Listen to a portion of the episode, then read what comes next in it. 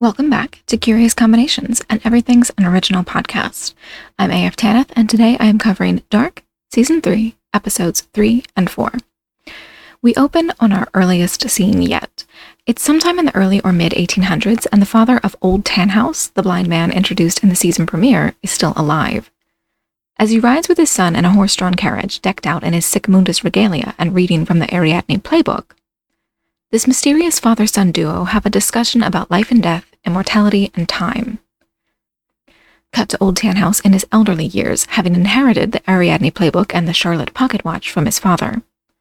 In this surprisingly upsetting scene, because it seems Old Tannhaus wasn't such a shifty dude after all, the mysterious man with a cleft palate enters Tannhaus's carriage to menace him, quoting the very same Freud quote that came from Clausen last season, before garroting Tannhaus to death.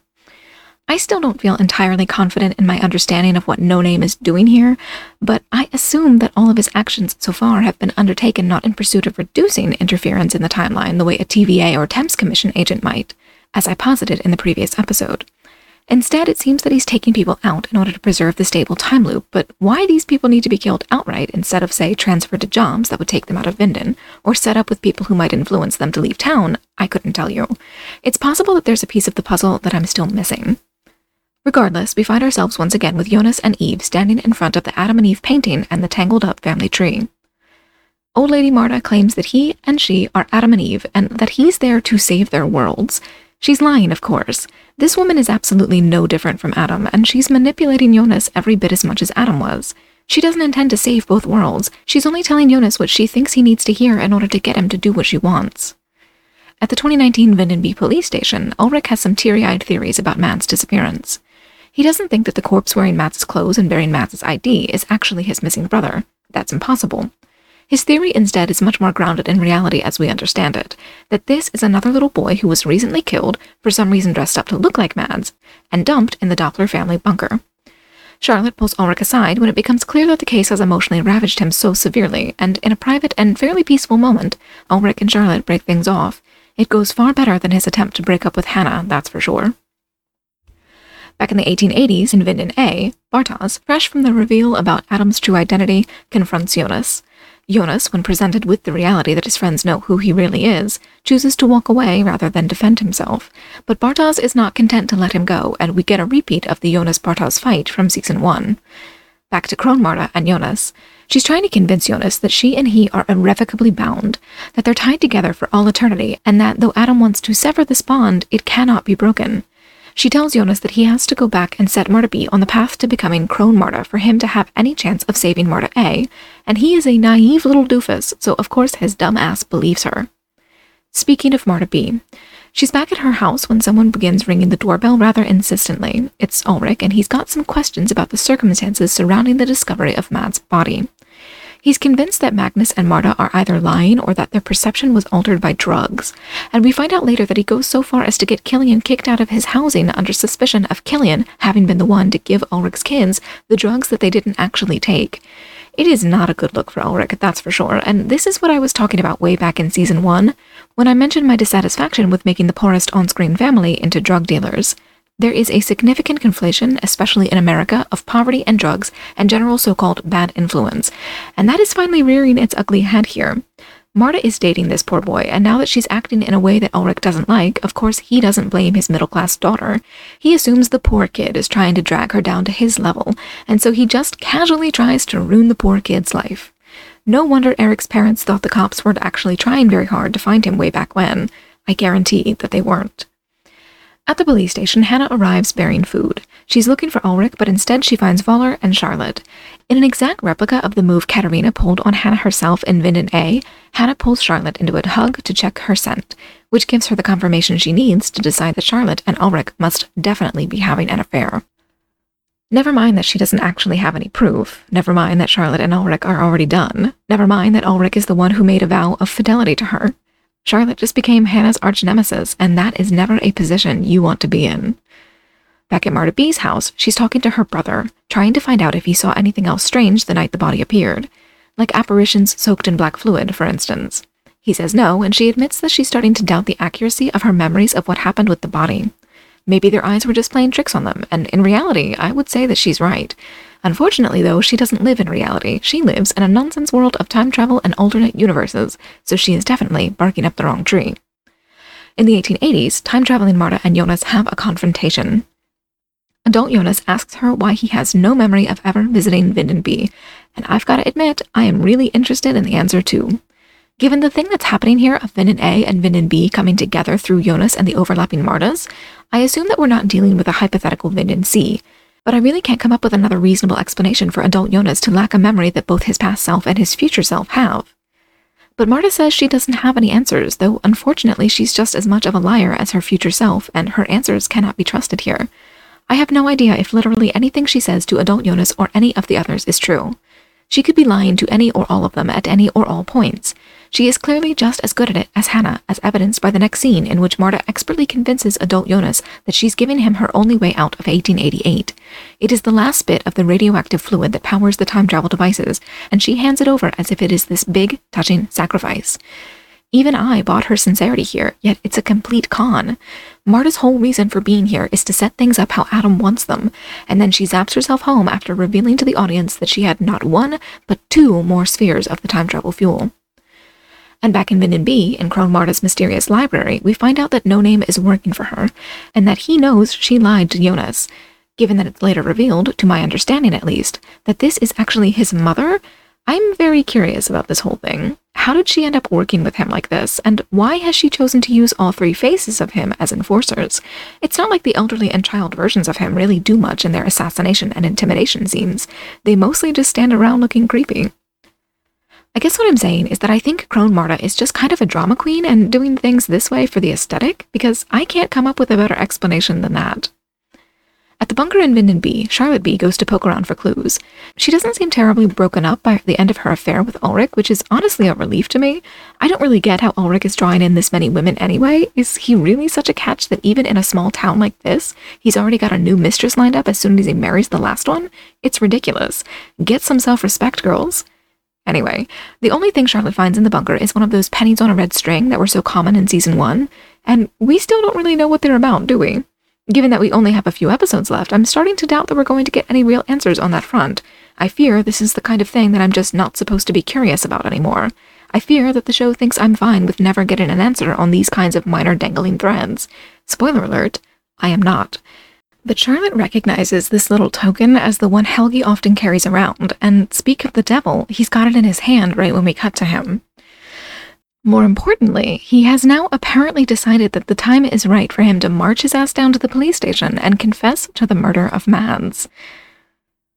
Again, I'm not entirely sure how this works. What I gather is that the whole Noah trying to build a time travel prototype device thing is still happening here.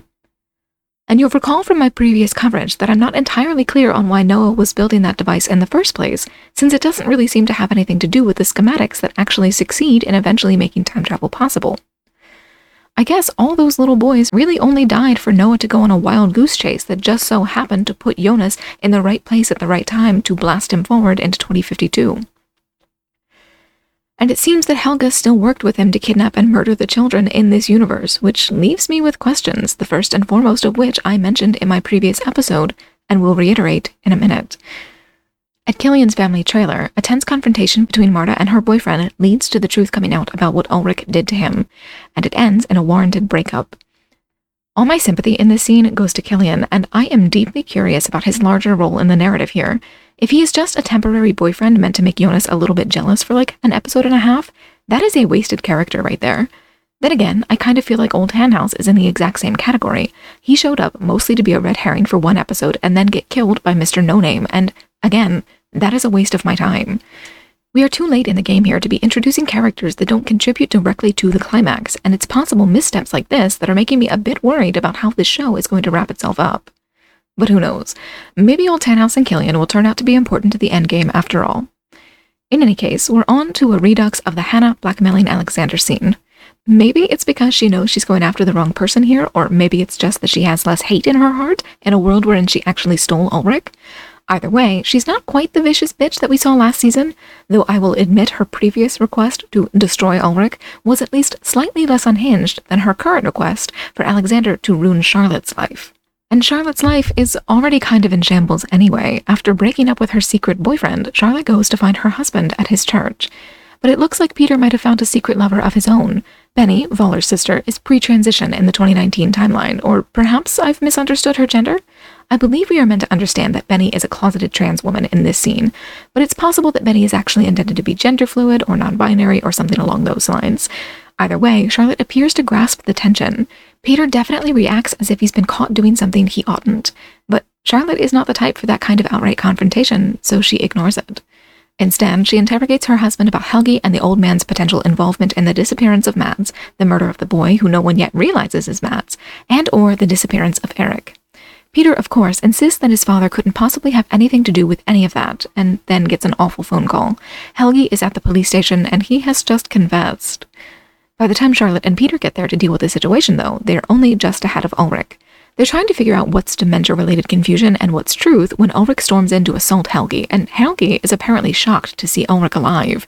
It was him, he says again, and what I'm piecing together from all of this is that for some reason, Ulrich did indeed end up going back to 1953 in this universe to try to kill baby Helge, but that his attempt in Winden B led to not the destruction of Helge's ear and the lifelong incarceration of Ulrich, but instead to the destruction of Helge's eye and the death of Ulrich. I wonder if we're ever going to get clarification on that, or if we're just supposed to assume that Ulrich becomes obsessed with Helge because of this scene and that because of it he follows Helge to the tunnels, just as he did in Winden A. Either way, it was him is a lot more damning in the Winden B context than in the Winden A context. If we're talking about who killed Mads and the main suspect says that Ulrich did it, Ulrich just became suspect number two, didn't he? Elsewhere in Winden, Jonas confronts a frightened Marta in the woods. He tries to convince her that all of the insane nonsense he's spouting isn't insane after all. And if I were Marta, I'd be running as fast as possible away from him. The boy is clearly unwell, and we as the audience know that he's going to grow into an increasingly unhinged man. Speaking of whom, back in 1888, I've gotta say, the Victorian mad scientist thing is really working for adult Jonas. I feel like if I could just divorce what's happening here from the context of the Sic Mundus group, this little team up is something I could really get behind.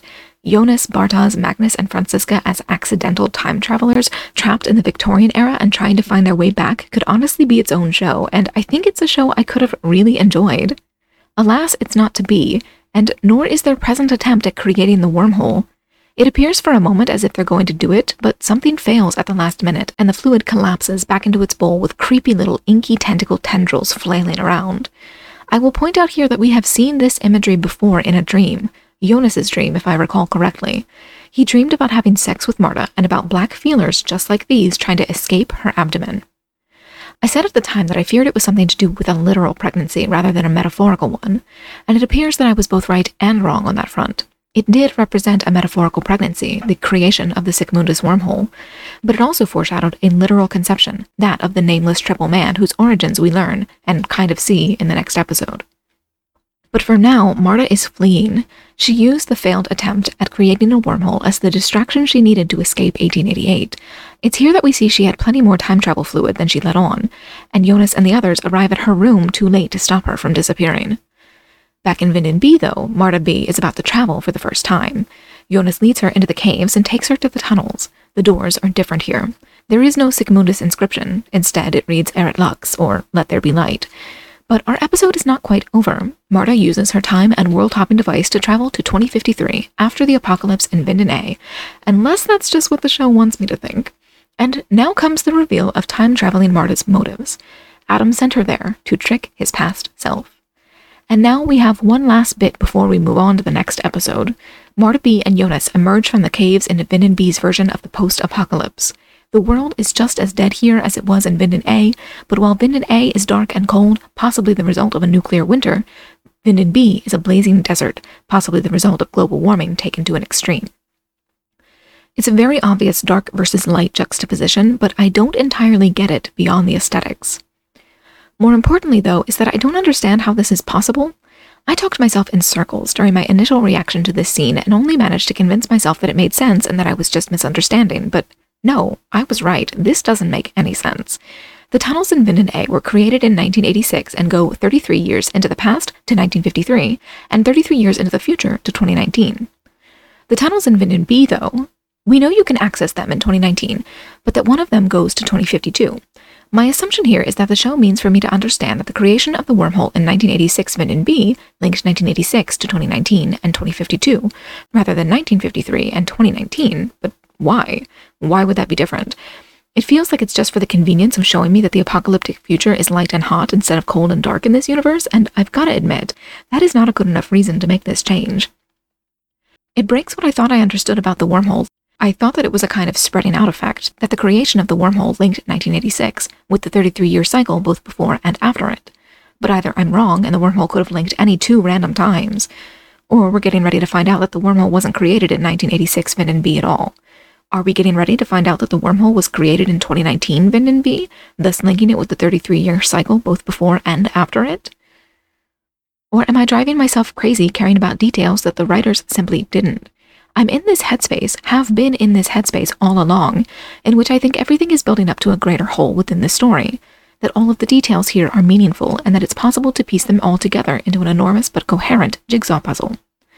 But a lot of the details being introduced in season 3 don't seem to be inviting that kind of close attention, and the examination of these details is starting to make my head spin. Should I or should I not be examining these details at this point? Because if it's the latter, I don't think I can get on board with that. The entire appeal of this show to me is in the construction, in seeing how the individual bricks making up this narrative come together to form a beautiful, well constructed, completely stable wall. If I am to find out this late in the game that the show intends to introduce new details that contradict the old and or don't really mean anything at all, I'm gonna be kind of pissed. I guess we'll see what happens in these last four episodes. I remain optimistic as I've really loved the show so far, but I am really starting to get worried here. But on to episode four.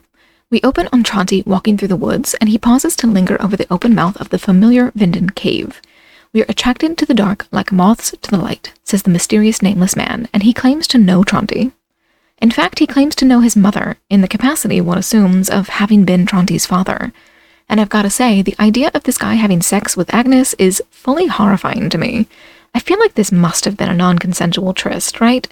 Even if I didn't think Agnes was exclusively sapphic, I'd have a hard time buying that she would have ever been with this guy.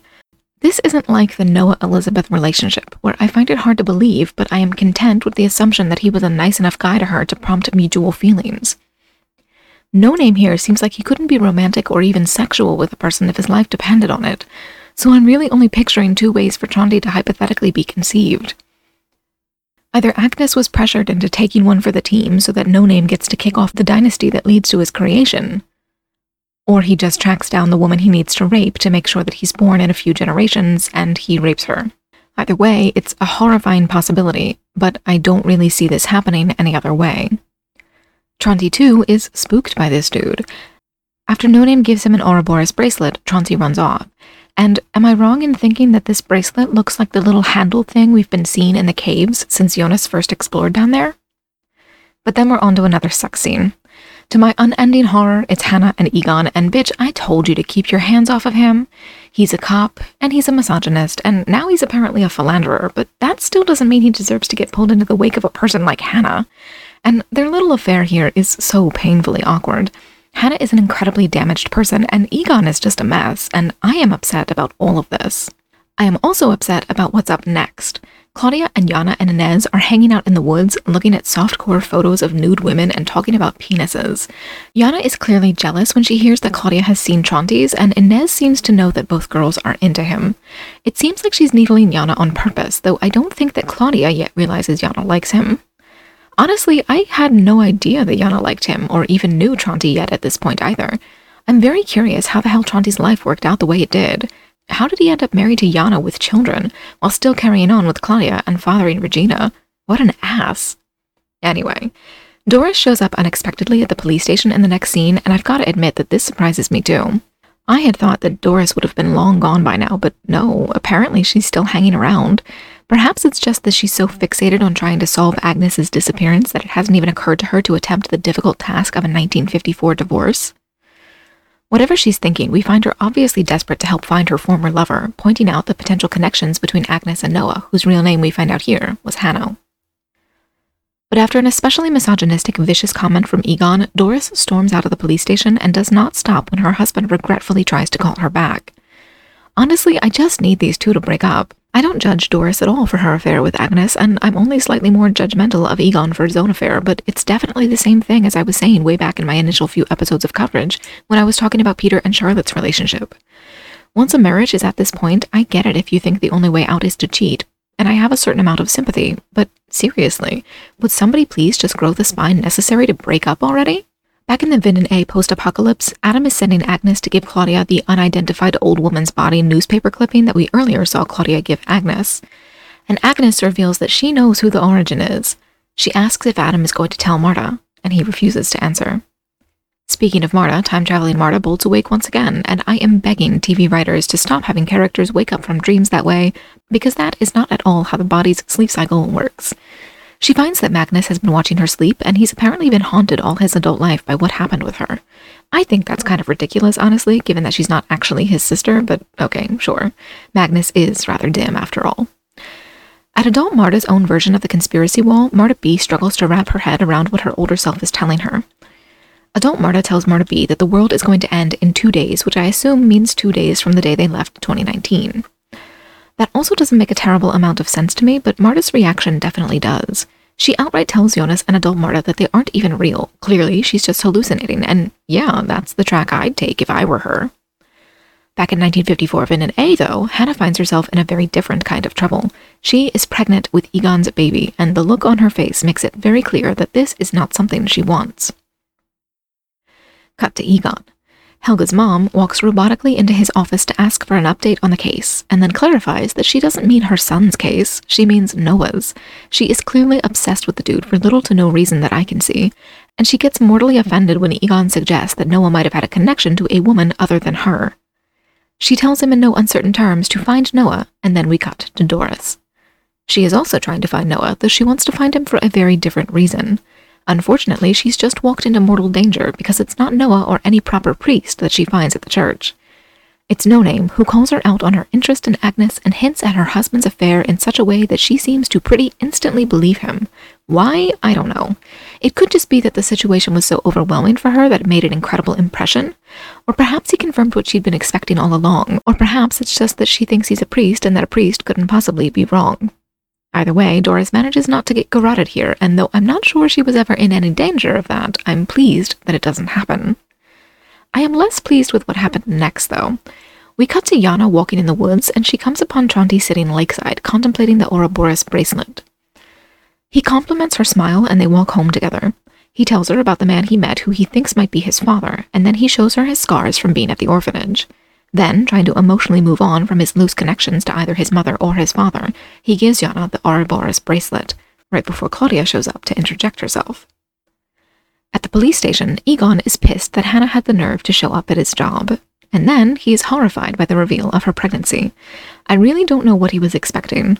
I thought you were being careful, he tells her, and I have no idea what the hell he means by that. The contraceptive pill was not introduced into Germany until midway through 1961, fully seven years after the conception of this baby, so what the fuck did he think she was doing? If she was using a diaphragm, I think he would have fucking noticed. Surely you can feel that thing in there even if you didn't see her insert it? And I hope he's not suggesting that she should have been using an old fashioned method like washing her vagina out with Lysol. And you can look that one up if you think I'm joking, because that shit is literally Lysol and will fucking injure you if you put it on your mucous membranes. Oh, and yeah, it doesn't actually work. Just put a fucking condom on if you don't want your mistress to conceive, you stupid jackass. Surely you can at least manage that much.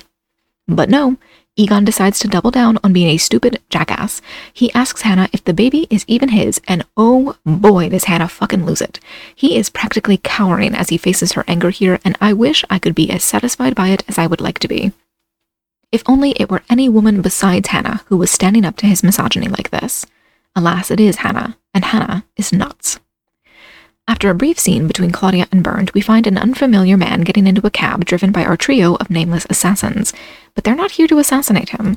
All they want is for him to sign the papers to approve the construction of the nuclear power plant. And with a gun pressed right against his side, the man, of course, gives in. Back in the future, adult Marta tells Marta B and Jonas that they have to keep the barrels beneath the power plant from being opened in two days' time. But Jonas isn't terribly interested in that. He just wants to know how to save his Marta, not how to prevent Winden B's apocalypse. And adult Marta reveals to Jonas that he's been duped once again. There is no way to save Marta A, but he can save Winden B, provided that he leaves Winden A to its fate. According to her, he has to choose one world or another, and I guess that's as valid a theory as any. Personally, I think either both worlds are going to be erased or else that they're going to be melded together somehow to create a kind of fusion world. But I suppose there could be a satisfying narrative built around Jonas actually going through with choosing either A or B. If I were going to guess which one he would choose, I'd wager it would be A. Back in that world, though, we find Agnes in 2054. She's giving a sad goodbye to the girl with the scar from last season, and I have to wonder what I'm supposed to be assuming about their relationship here. If they were lovers, I would expect a kiss. Am I supposed to think that they're close friends? Mother and daughter? Sisters? I really have no idea. I honestly wasn't even expecting to see this girl again. How, I ask you, did she wind up working with Adam? Back to Egon and Hannah. Because Egon is an imbecile, he clearly both wants her to abort and doesn't want her to abort.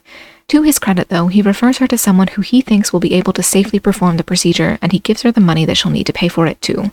It is really the least a man in his situation can do, given that abortion is very much illegal in 1954 Germany, and is only decriminalized in Germany even now in 2022.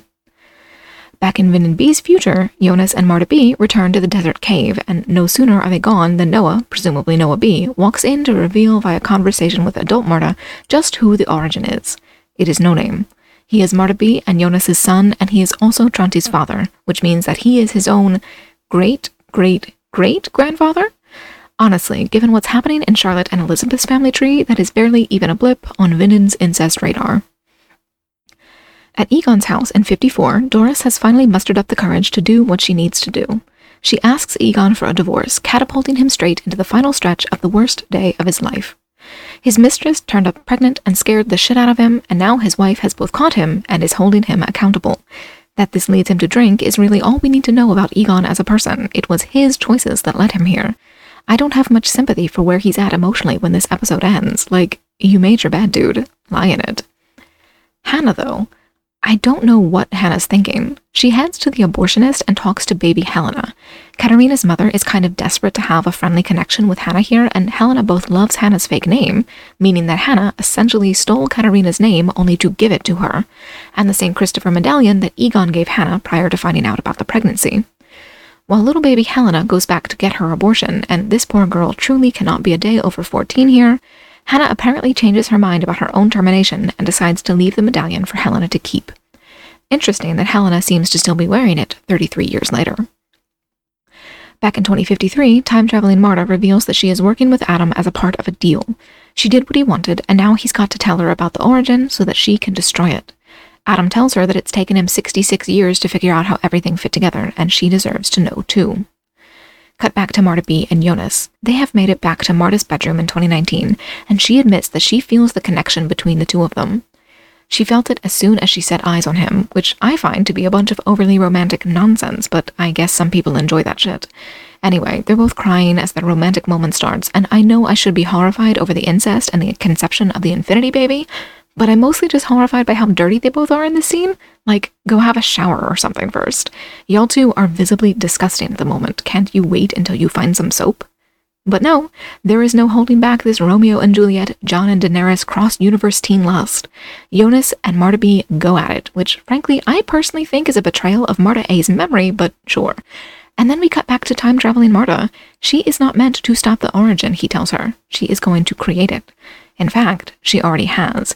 She is already pregnant with her nameless son, conceived presumably by the sex scene we just witnessed, and I dread to discover why she has never given the little bastard a name. Hatred? Neglect? She thinks he's some kind of a soulless monster? Seriously, just name your kid, because if you don't, then I will. So, like I said, I am beginning to have a certain amount of doubt that this story is going to be going in a direction that I like. Certain decisions are being made so far that I am worried by. Um, little details here and there, little things that, I don't know, it seems like the show wants me to have forgotten, little questions that I am increasingly certain are not going to be answered, or at least increasingly frightened are not going to be answered. And I'm here for answers. I am desperately, truly here for answers.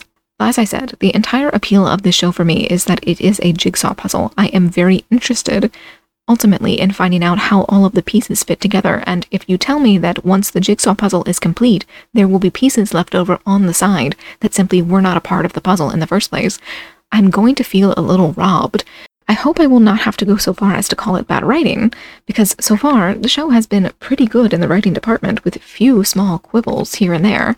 But, you know, the more that the show seems to introduce and then neglect, the more likely it is that perhaps we are going to start seeing some less than stellar writing. I truly hope not, but it's definitely a possibility.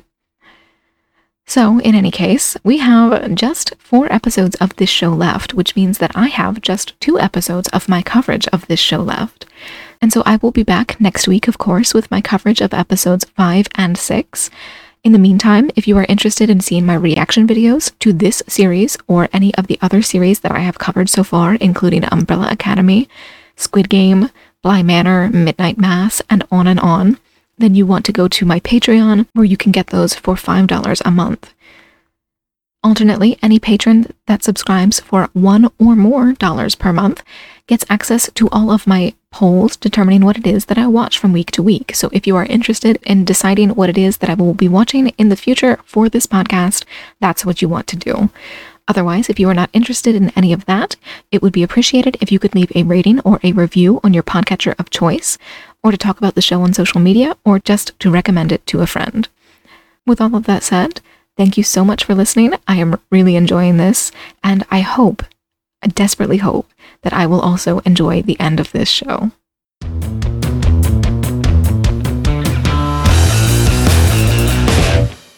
Peter definitely reasks. Reasks? Cool.